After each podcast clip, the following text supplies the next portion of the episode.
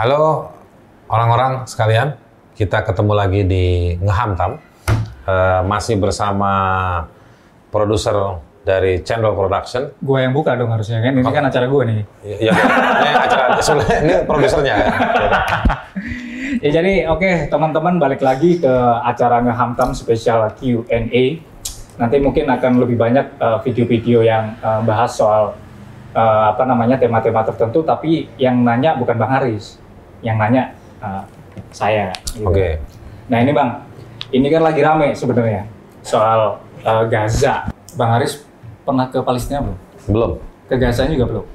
Belum, tapi dulu waktu zaman di Kontras, saya banyak mewakili Kontras, ikut di satu koalisi besar di internasional. Apa itu namanya? Eh, ya ada beberapa misalnya di grup di apa namanya federasi organisasi namanya Federasi Internasional untuk Hak Asasi Manusia.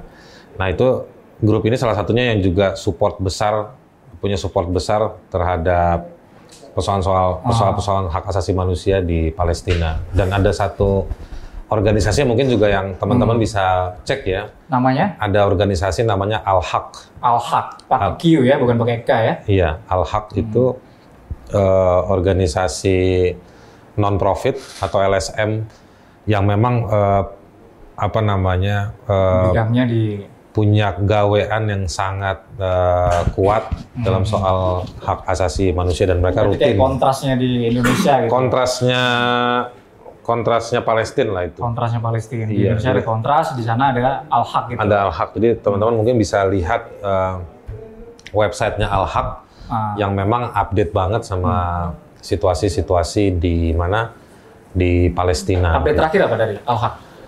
Eh, saya belum ngecek, eh, tapi kalau dari situasi mungkin yang juga orang-orang suka pada lihat ya, ada udah 120-an lebih yang meninggal, 20 di antaranya anak-anak. Hmm.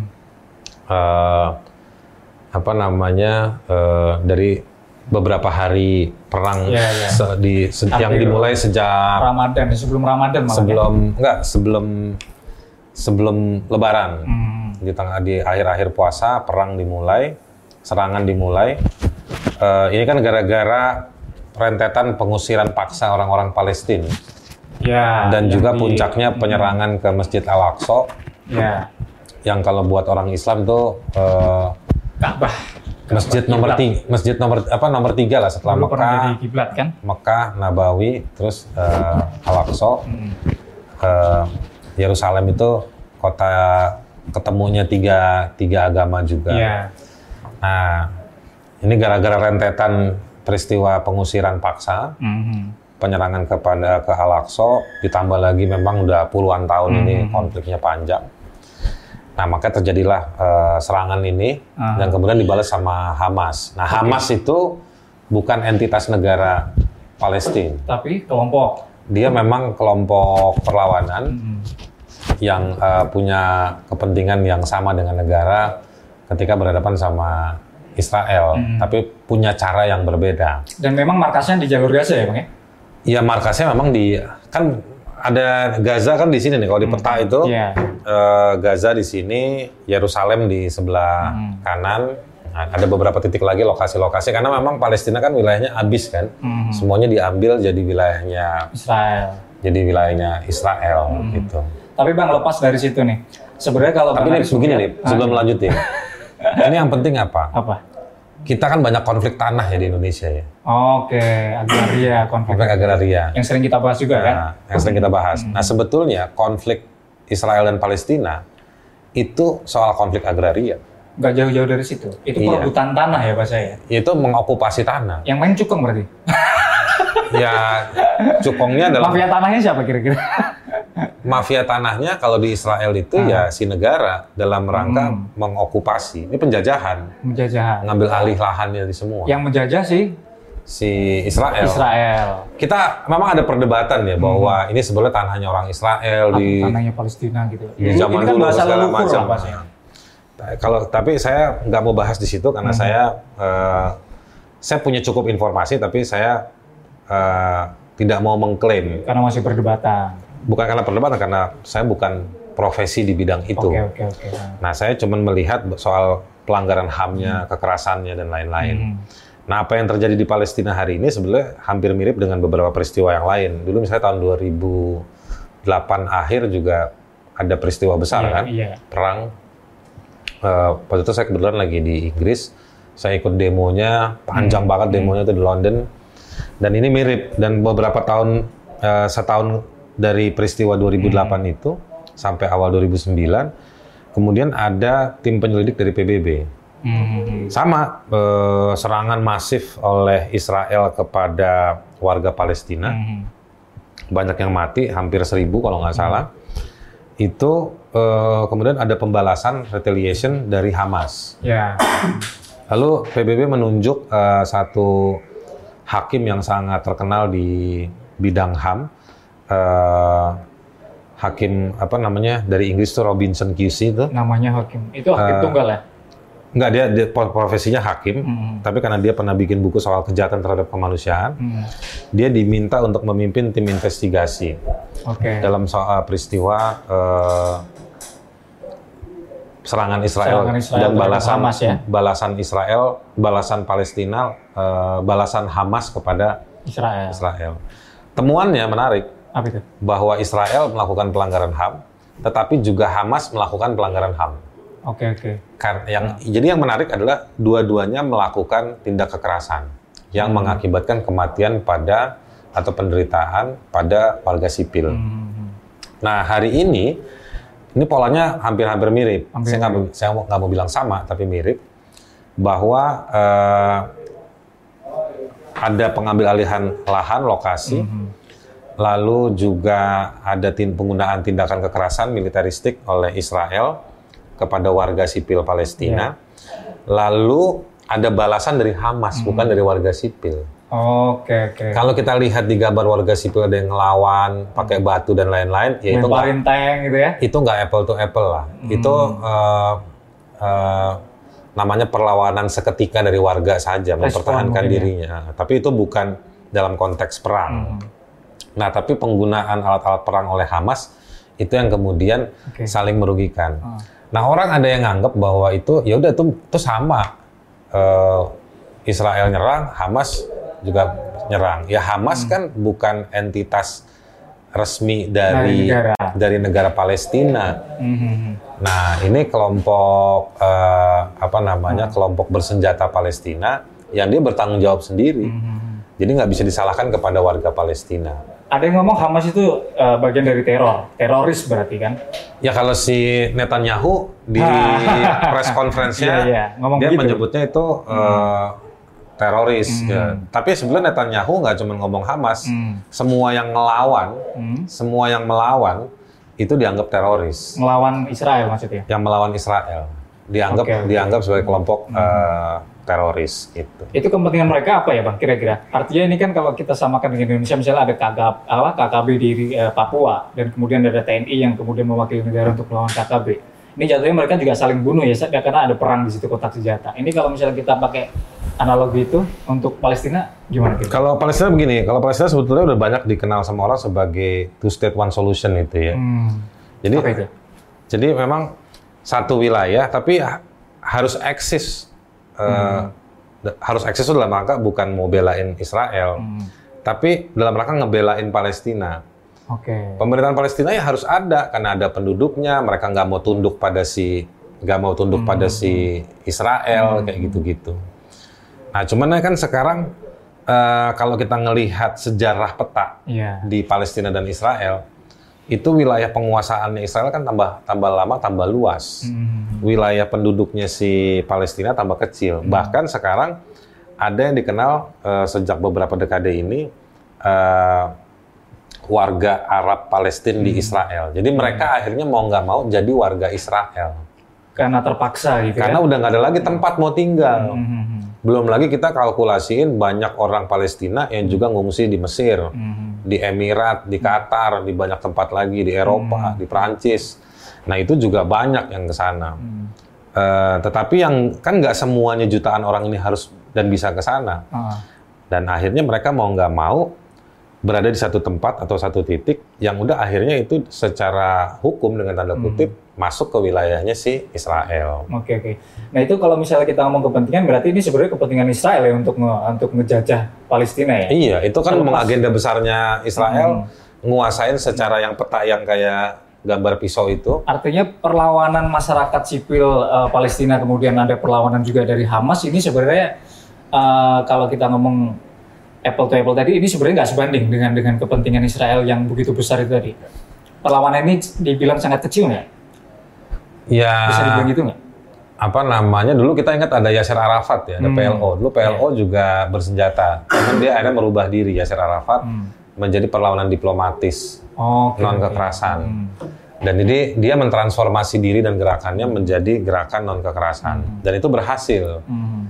Eh, sampai ke PBB sampai diakui sebagai ada entitas eh, Palestine Territory itu. Itu ada entitasnya dan lain-lain. Tapi kemudian muncul lagi nih si Hamas ini. Oke. muncul Hamas. Nah itu seperti itu gambarannya. Nah kalau sekarang balik ke Israel ya menurut saya apa yang dilakukan Israel memang ini eh, jelas pelanggaran berat hak asasi manusia Hmm. di situ juga masuk kategori war crime kejahatan perang Kejahatan perang. Nah, Human Rights Watch beberapa hari lalu udah ngerilis bahwa ini bahkan masuk kategori apartheid, Apartheid itu? Eh, diskriminasi eh, yang dilancarkan oleh penguasa Hmm. seperti Israel eh, dengan kandungan-kandungan kekerasan yang dita- jadi ditargetkan Hmm. hanya kepada orang-orang Palestina. Jadi berbasis pada identitas apartheid tadi itu. Nah ini udah di- udah lama dikenal dalam hukum internasional, dalam hukum perang. Eh, ini sudah lama dikenal gara-gara pengalaman Afrika Selatan. Nah ini sekarang yang dila- yang yang terjadi dengan praktek Israel terhadap eh, Palestina. Cuman masalahnya Israel ini eh, cukup cerdas Cerdas ya? Eh, dari sisi teknologi, dari sisi intelijen, dari sisi Hmm, ekonomi. Oke oke.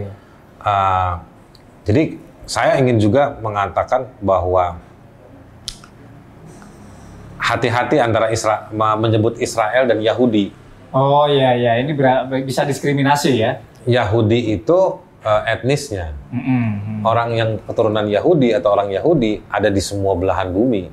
Hmm, tidak hanya di Israel. Nggak cuma di Israel. Di Israel warga negaranya juga ada yang non Yahudi. Tadi ada Arab Palestina di sana. Iya, iya, iya. Saya punya teman orang eh, Ethiopia, Ah. jadi warga negara Israel, Hmm. gitu. Jadi banyak. Iya. Nah, saya juga punya teman orang Yahudi yang tinggal di Inggris. Hmm. Saya kenal orang Yahudi di mana. Bahkan pemikir-pemikir besar itu juga juga banyak orang Yahudi. Ah, ah. Nah, jadi Yahudi sama Israel beda. Israel kita ngomong negara, Hmm. Yahudi itu etnis Hmm. yang melakukan kekejaman perang Hmm. terhadap orang Palestina itu atas perintah otoritas negara Israel. Terus ini kan banyak korban nih bang. Artinya kalau kemarin eh, apa namanya kita hitung itu ada sekitar ratusan ya tadi bang Hari sebut juga. Terus dulu tuh pernah ada penyelidikan untuk mengungkap siapa yang harus bertanggung jawab. Iya. Nah ini kira-kira kalau misalnya kita ngacu ke penyelidikan yang dulu, hasilnya apa? Siapa yang harus bertanggung Hasilnya rekomendasi karena PBB cuma begitu aja. Merekomendasikan Ah. untuk lakukan ini, lakukan ini, lakukan itu. Tapi rekomendasi-rekomendasi ini kan juga dibaca oleh negara-negara yang berhubungan dengan Hmm. Israel. Oke oke. Cuman bagaimana negara-negara tersebut mau memberikan sanksi atau membatasi diri untuk tidak berhubungan sama Israel dalam banyak hal? Hmm. Karena juga di saat bersamaan mereka tergantung sama Israel. Oke oke. Gitu. Apalagi misalnya Israel ini banyak bantuin banyak negara ya ternyata ya. banyak. Hmm, hmm. Gitu. Apa yang apa yang spesial dari Israel kira-kira kalau menurut bang Haris? Itu tadi dari sisi keuangan, Hmm, mereka menguasai banyak industri, hmm, eh, pembiayaan industri. Di Amerika aja beberapa jejaring orang Yahudi yang masih dekat dengan negara Israel itu juga ada dalam perusahaan-perusahaan tertentu. Itu Yahudi ya. Iya, jejaring bisnis Oh, Yahudi. Dan ini ada korelasinya dengan Israel Ada- secara langsung. Betul. Secara tidak Iya. langsung. Karena begini, ini bangsa Yahudi ini, ini juga bangsa yang dulu dikorban, eh, jadi korban kan, dimusuhin. Iya, iya, sejarahnya ya, sejarah sejarahnya. panjang. Nah, mereka kemudian kayak semacam membangun satu memori pasio, pasi, pasionis, memori pasionis. Hmm. Eh, artinya begini, eh, pengalaman buruk itu menjadi memori untuk mereka bangkit Hmm. supaya mereka lebih sukses ke depan. Dan itu mereka lakukan itu berhasil. Hmm, Mereka sukses di bidang teknologi, hmm, eh, sukses di bidang keuangan, eh, Iya. sukses di bidang politik internasional, Hmm. diplomasi. Banyak rekomendasi PBB terkait Israel terhadap Palestina itu yang dicuekin oleh Israel. Oke oke.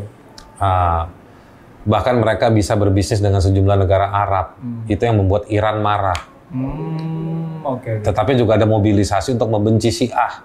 Berarti artinya jejaring Yahudi ini bangsa Yahudi ya untuk untuk eh, apa namanya urusan bisnis segala macam ini memang udah luar biasa ya. luar biasa dan mereka punya koneksi eh, untuk kepentingan bisnis itu dengan negara Israel ini. Nah, itulah yang membuat sekarang begini, misalnya Israel ada di Timur Tengah, lokasinya Palestina Timur Tengah, Iya. Israel dudukin lokasinya Palestina.